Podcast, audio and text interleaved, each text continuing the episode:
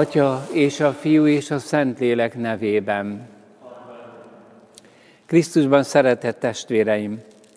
Jézus fönséges, dicsőséges testben való föltámadása az embernek a legmélyebb tapasztalatát igazolja, átragyogja, áttetszővé teszi.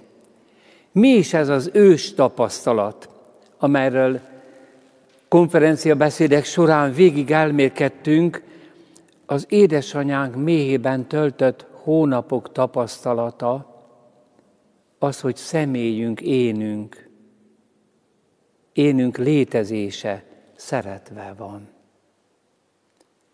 Nem a tulajdonságaink miatt, nem a képességeink miatt, nem a jóságunk miatt vagyunk szeretve,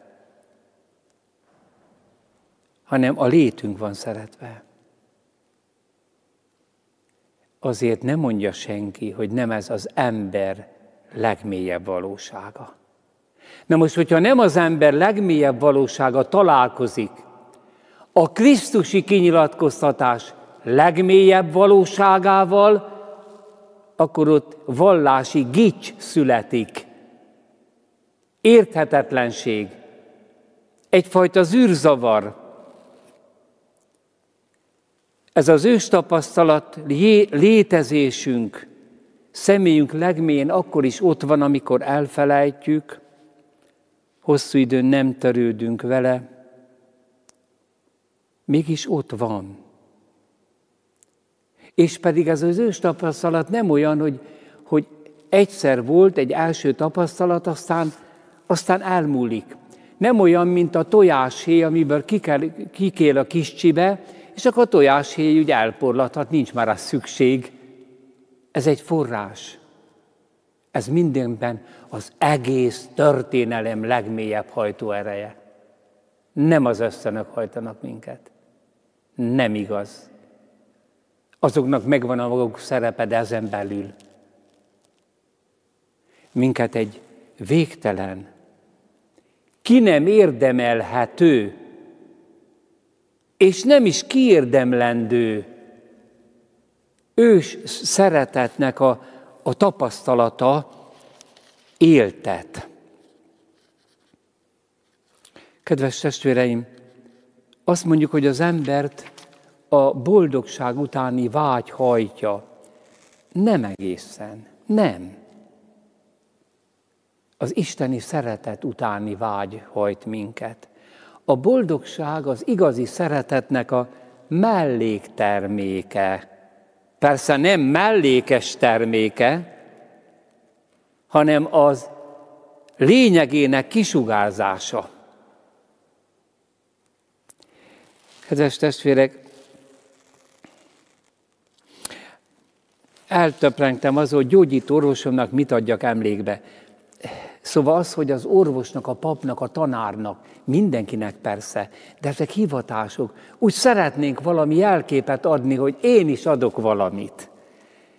És Olasz Ferenc, a kiváló fotóművész, Passió című könyvéhez, egy másikhoz is előszót kért tőlem, és így nekem több példányt ajándékozott. Csodálatos ez az album. És hát a Kárpát medencének az nagy csodálatos kálváriái, elhanyagolt kis pusztai feszületei vannak fényképezve, és hát olyan környezetben sokszor, tehát a szenvedés és a ragyogás, a természet szépség együtt van. És az orvos is, a beteg is naponta szinte állandóan találkozik a szenvedéssel. Viszont az orvos is és a beteg is szeretne végre örülni, boldognak lenni. És ez a mondat jött ki a tollamból. Tényleg úgy jött ki belőle. Az első szó, amit leírtam, hogy szeretet, és nem tudtam, mit írok utána. És ez jött ki. Szeretet nélkül nem csak a szenvedés, hanem az öröm is elviselhetetlen. Még egyszer szeretet nélkül nem csak a szenvedés, hanem az öröm is elviselhetetlen. Kedves testvérek, talán ez a nyolc boldogságnak a, az igazi megragadása. Nem is boldogságról van ott szó, az, az, az következmény, hanem az, hogy Krisztusban megjelent az Istennek az a végtelen szeretete, az a megbocsátó szeretet, amit nem kell kiérdemelni, hanem el kell fogadni, és akkor nekünk is úgy kell szeretni. És ezért mondja, hogy boldogok a szegények, boldogok, akit üldöznek, stb. És mégis mostantól fogva szeretve tudják magukat az Istentől. Azóta, amit beleírtam ebbe a könyvbe, elmékedésem napi tárgya, szeretnék benne elmélyülni. A magzat gyönyör érzetét, illetve születésének fájdalmát átfogja egy ingyenes szeretet. Ez az ős tapasztalat. És ha ez nincs meg, azért, ha nem ölték meg azt a magzatot, azért csak valamit tapasztalt abból, hogy szeretnek. De ha egyáltalán nincs meg ez a tapasztalat valakiben, hogyha egyszerűen soha nem tapasztalt azt, hogy őt ingyenesen szeretik, nem várnak tőle semmit. Nem kell bizonyítani, nem kell rászorulni, nem kell rászolgálni. Akkor meg tudjátok, mi van? Ennek a tapasztalatnak a hiánya.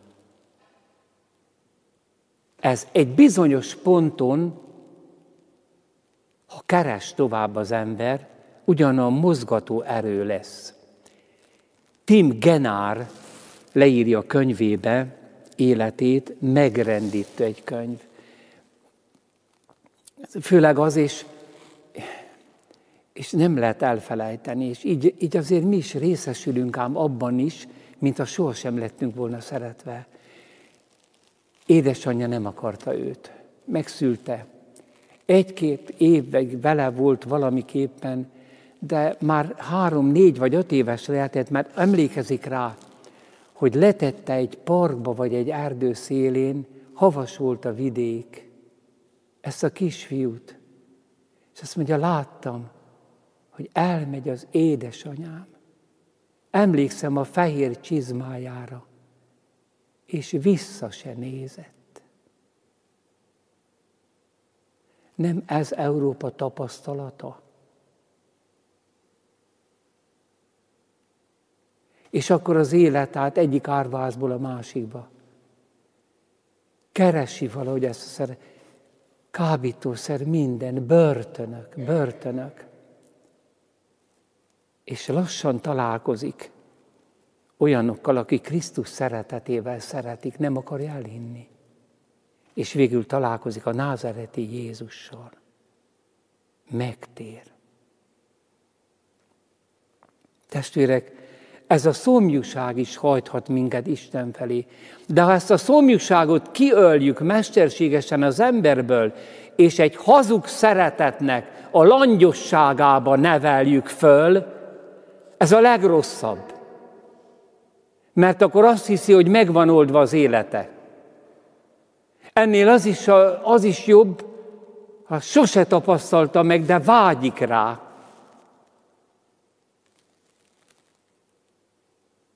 Igen, Jézus föltámadása után elsősorban azoknak mutatja meg magát, akiknek a három éves tanításával, csodáival, személyes jelenlétével fölébresztette ezt az ős tapasztalatot.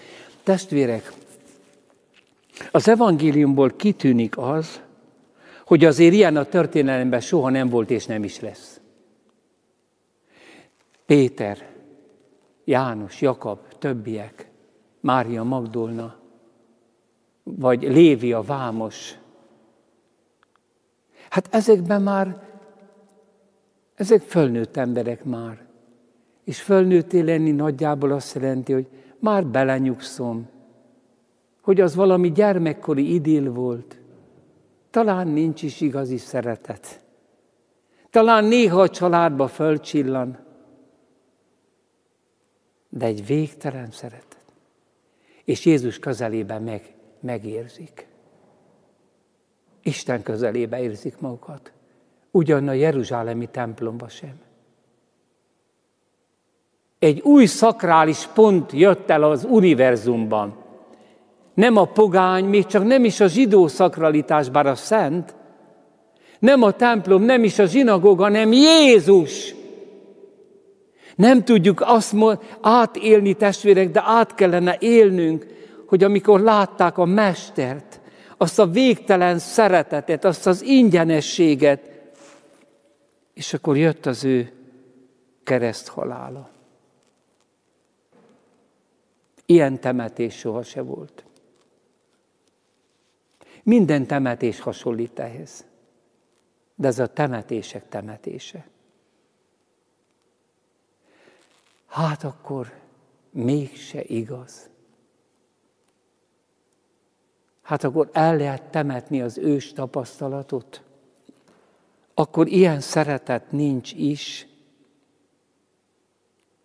Jézus kereszt halálával nem csak egy szeretett emberi személyt temettek el, hanem Isten megtapasztalt szeretetét most megszakadt. Véglegig, végletesig fölcsigázta bennük az ős tapasztalatot. Jézus föltépi az emberek szívét, és most elhagyatottak. Kedves testvérek, sok minden vezetheti a világot arra, rossz értelemben világot, hogy minket gyűlölnek. De szerintem egyik motivum az az, hogy ti egy olyan szeretettel beszéltetek, és nem látjuk az életetekben. Vagy mintha nem arról szólna a misétek. Nem lehet megrendülni ma már a miséteken. Nem félni, nem remegni, nem lemerevedni, megrendülni a szeretettől, hogy itt van. A világ valahogy egy pillanatra felismeri azt, amit a kereszténység hordoz, aztán mint egy magára hagyjuk. És azt mondják, hogy ne is beszéljetek nekünk, mert valamit fölfakasztottatok bennünk, és nem adtátok meg. Kedves testvérek, az egyháznak pedig ez a küldetése, hogy erről a szeretetről tegyen tanúságot. Hát a vértanúk azért mindig tanúságot tesznek. Meg azok is, akik meg tudnak bocsátani, de még megbocsátani is meg kell tanulni. Ez a Tim Genár, ez a fiatal ember, aki aztán napi áldozó lett. Kutatott édesanyjával, hogy nem találkozott soha. És édesapját, akiben volt valami kis felelősség egy pár évig ő iránta, de hát elvetette. Amikor egy másik nővel élt együtt, akkor egy disznólba vagy hol volt bezárva a gyerek. És most megtérve fölkeres édesapját, megtalálja Párizs külvárosába, meg akar neki bocsátani, ő, aki jól van lakva az Isten szeretetével, és becsönget, benyit, nem akarja fölismerni ez a részeg ember, és hát én vagyok a fiad. És hát én azért jöttem, hogy, hogy megbocsátok és szeretlek. És azt vette észre, hogy az édesapja valahogy összeomlik.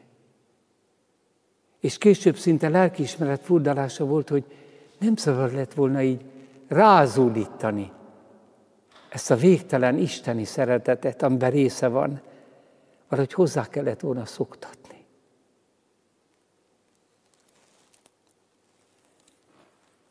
Kedves testvérek, sok nemes küldetésünk lehet, van is tudományos küldetés az egyháznak, és szociális küldetése. Bocsánat, az állam soha nem terődött azzal, hogy kórházatokat létesítsen, az egyház létesítette a kórházakat. Az iskolákat az egyház létesítette, mégpedig a Szent Miséből származik a szkóla, skóla, iskola. Mert kellett egy szkóla, ahol a gyerekeket tanították énekelni, hogy a misén a Gregorián biztosítsák. De akkor megtanultak szépen latinul, megtanulták a Szentírás Jézus életét, megtanulták az évi ünnepeket, ezzel kapcsolatban vetést, az aratást, a szentek életét, a plebánia iskola erre való, innét jött a skóla, az iskola, innét az egyetem, az egyháznak ma is küldetés, egészségügyi, stb. nagyon sok küldetésünk vannak, de testvérek mégse ez a küldetésünk, hanem az üdvösség továbbadása. Isten szeretetének a továbbadása, és a természet fölötti élet, vegyétek a szent lelket. Persze mindezeket téve, nem csak a papoknak, főleg a híveknek, tudományos, egészségügyi oldalon, dolgoznak, bárhol az életben, bármilyen szakmába. Mindig lehet csak egy gesztussal is valami többletben felragyogtatni azt, hogy nem is nagyon ismerlek, de örülök, hogy vagy. Miért van ez az ellenállás?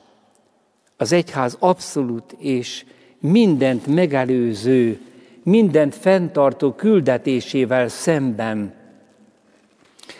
Azért nem csak mi vagyunk a hibásak, hogyha nem ezt a szeretetet hirdetjük, és nem erről teszünk tanúságot, hanem azért a, az emberiség is hibás. Mi is hibásak vagyunk.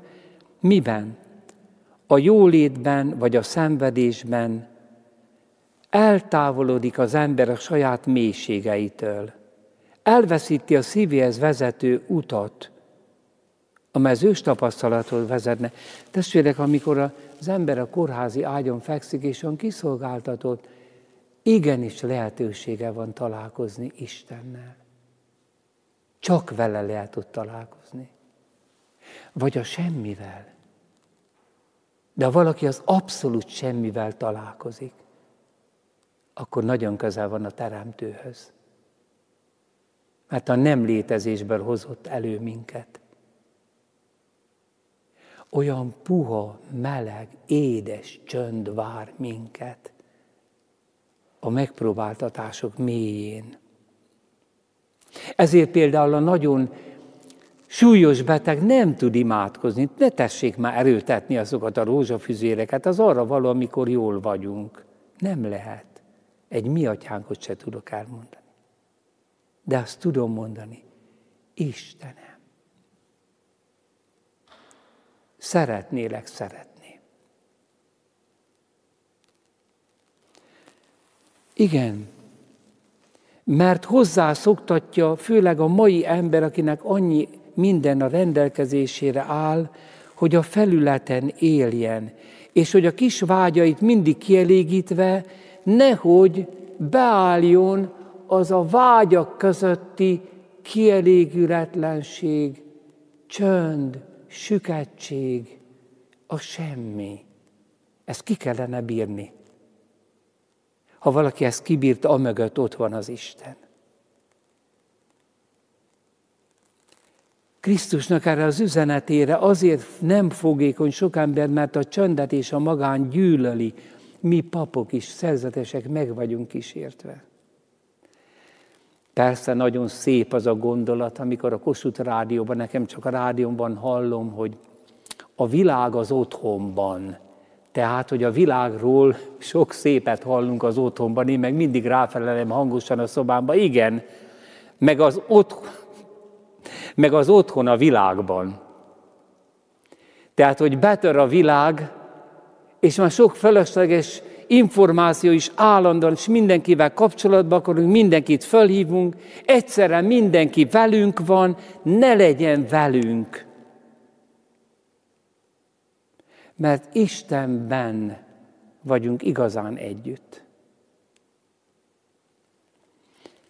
Ez az egyházat, ez a három dolog megkísérti. Mert szeretnénk a mai emberre szólni. És akkor mi is lassan elveszítjük a saját szívünkhöz, énünkhöz vezető utat. Nagyon sok keresztényt megkísérti az ezoterika. Olyan meditáció, amely nem Jézus Krisztusról szól, meg erről, hogy mi az, hogy szeretnek engem. Nem a lé, énünk létezéséről szól, hanem önmegvalósítás. Valaki megosztotta velem levelét. Egy művelt ezoterikusnak, a valószínűleg keresztény, írta, és nagyon őszintén megírta, ide figyeljetek, ti önimádásban vagytok. Mert az a meditáció, hogy én minden vagyok, minden én vagyok. Isten, én, én, Isten. Hát testvérek, ez micsoda? Elfogadja ezt egy normális ember, hogy én a minden vagyok. Elfogadja azt, hogy én Isten vagyok. Nem is akarok lenni. Nem is akarok Jézus lenni. Mert azt szeretném, hogy tudjam, hogy ő szeret. Ő, ő, én meg én vagyok. Aztán azzal a hazugsággal letetitek a világot, írt ez a férfi, ennek az ezoterikus kereszténynek, hogy Krisztusnak voltál egy titkos üzenete, amelyet az egyház eltorzított. Mert persze, mert az apostolok azzal foglalkoztak, az Úr Jézus kegyetlen kereszthalála, utána dicsőséges föltámadása után, hogy, hogy valami ezoterikus tanítást elrejtsenek. Ilyen ezoterikus tanítása nem volt Jézusnak. Ezek kitalációk, szégyenletes, gyalázatos, emberi szómágia. Mit mondott az Úr Jézus a főpapnak, amikor azt mondták, hogy hát mit tanítottál te? Azt mondja, én titokban semmit se tanítottam. Én a zsinagógákban, meg a templomban beszéltem. Kérdezzétek meg azokat. Jézusnak nincs ezoterikus tanítása. De van egy misztérium, egy csodálatos, Isten belső életét föltáró üzenete, hogy Isten Atya, Fiú és Szentlélek, és én vagyok a Fiú, és eljöttem, és elhoztam nektek a fiúság kegyelmét. Isten fölvesz az ő életébe titeket. Ez pedig annyira nem ezoterikus tanítás, hogy ezt fennen hirdeti az egyház. Lényegében a kereszténységet New akarják. És mi és hozzá a szeretetet is New A szeretetnek teológiája van. A szeretet Istentől való. Aztán persze van pszichológiája, mert emberek vagyunk, még biológiája is. A második kísértés, ami ér bennünket, akik a mai világnak hirdetni akarjuk Krisztust, és ezt sokszor ebbe le is vizsgázunk, hogy egy ilyen pszichológiai, vallási jóérzést akarunk kelteni az összejöveteleinken. Hát érezzük jól magunkat a Szent. Hát egy húsvétkor, egy karácsonykor. De testvérek, de csak egyfajta jó érzést kell tenni. Ez bárhol lehet. A jó érzésnek az adása és az elfogadása az nem biztos, hogy szeretet. Lehet a szeretetnek a prostitúciója is. Hogy ez piszkálja másik testét, meg az is piszkálja másik testét, és hát most akkor a gyönyör. Vagy pedig fölcsigázza az érzelmeit, stb. Testvérek, ez azért nem maga a szeretet. Ne csapjuk be az embereket, és ne nézzük le az ifjúságot. Az ifjúságot hozzászoktatjuk ehhez, akkor mi lenézzük az ifjúságot. Még a gyermeket se szabad, hogy nincs gyerekmise.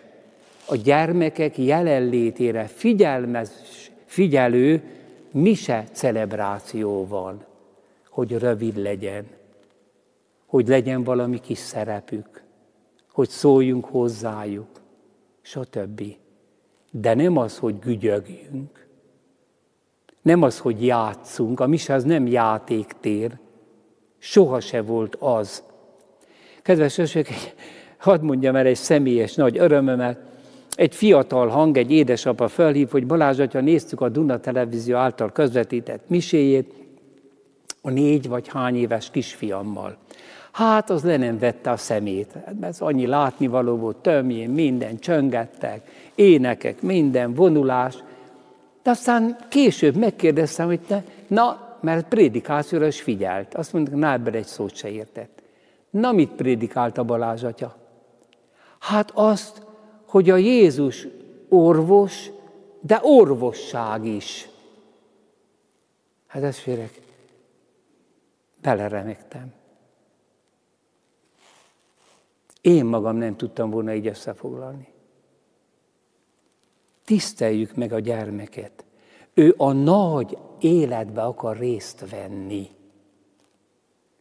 Tehát amikor egy lakodalom van, akkor az a kisgyerek, most az ő kedvéért ne egy sarokba nem játsszuk le 20 percben rakodalmat, gyorsítva és neki elgagyogva, ne értse, amit nem ért. De érzi, megy a nagy ünneplés, és most elfáradt, és a vacsora közben már őt haza kell vinni. De az egészből részesült. Nem egy hazug, neki készített kiadványt. Persze itt vannak átmenetek. Ügyes pedagógia kell, és maga az ifjúság is ilyen. Én az Esztergomi fiúknál sose tapasztaltam azt, hogy akármilyen misét akarnak. Amikor ballagás volt, na hát akkor Kodály mise legyen? Nem, Gregorián. Igen. Fizikából megszavazhatják, hogy mi a fizika? Matematikából megszavazhatják? Akkor énekórán rá lehet arra kényszeríteni, hogy gicset tanítson az egyházi iskolába nekik? Testvérek, gyermekeket tiszteletbe tartó igényesség, a szeretetnek az igényessége. Minden gyanyaradás és elfogadás csak a szereteten belül igaz. Húsvét azért döbbenetet is vált ki az apostolokba. Megrendülve ment el Péter a sírtól. Pünköstkor, az öröm ünnepén. Mi volt az első reakció? Péter előáll és beszédet mond, és mit mondtak? Fájdalom járta át a szívüket és a fájdalom által átjárt szív kezdett örülni. És a nagy megtérők, testvérek, sírnak, amikor találkoznak Isten szeretetével. A harmadik kísértés és bukás, amikor mi Krisztus hívei futunk a csönd és a magány elől, mindennapi életünkben, megpróbáltatásaink óráiban állandóan ott van a tévé, állandóan ott van a mobil, és a nagy örömök perceiben sem tudunk csöndbe lenni, vagyis nem engedjük, hogy személyünk, személyes létünk mélye érintve legyen, hogy oda hatoljon le az ünnep, ahol ünnep volt valamikor. Szeretett testvéreim, mikor azt énekeltük, most fehér vasárnap, amikor az újonnan megkereszteltek visszaadják a fehér ruhájukat, hogy mint a most született kisdedek szellemi tejre kívánkozzatok, akkor nem erről van szó. A felnőtt megtérő, az igazán megtérő, áttéli, hogy én most születtem. És milyen csodálatos az egyház születése, amiről a múlt évben beszéltem, az a kilenc nap Jézus mennybe menetele és pünkös között. Még azt se kapják meg, hogy Jézus lássák. Ennek is vége. Egy megvonás. És ez a kilenc nap, kilenc hónap, Édesanyák, mi ez a nagy kilenced. Most döbbenek rá, hogy egy ilyen magánkinyilatkoztatás miért lehet hiteles, amikor alakok Szent Margitnak azt mondja az Úr Jézus, Jézus szívének a titkát föltárja, az írgalmat, a szeretetet, hogy aki kilenc első pénteken meggyónik, megáldozik, nem fog szentségek nélkül meghalni. Nem azt mondja, hogy automatikusan. És nem, tartjuk, nem tanítjuk azt, hogy azért ez nem egy automatikus gyónás megáldozás, hanem minden hónapban, kilenc hónapon át próbál megtérni. Egészen a Jézus szívéhez, a szeretet ősforrásához kapcsolódni, mint ahogy kilenc napon keresztül imádkozva várták a szent lelket. Én így szeretnék állni a szeretet előtt, a gyermek ős tapasztalatával. És a bennünk működő, talán már elfelejtett, örök szeretetre való naív, naív, a legreálisabb vágyakozással. Amen.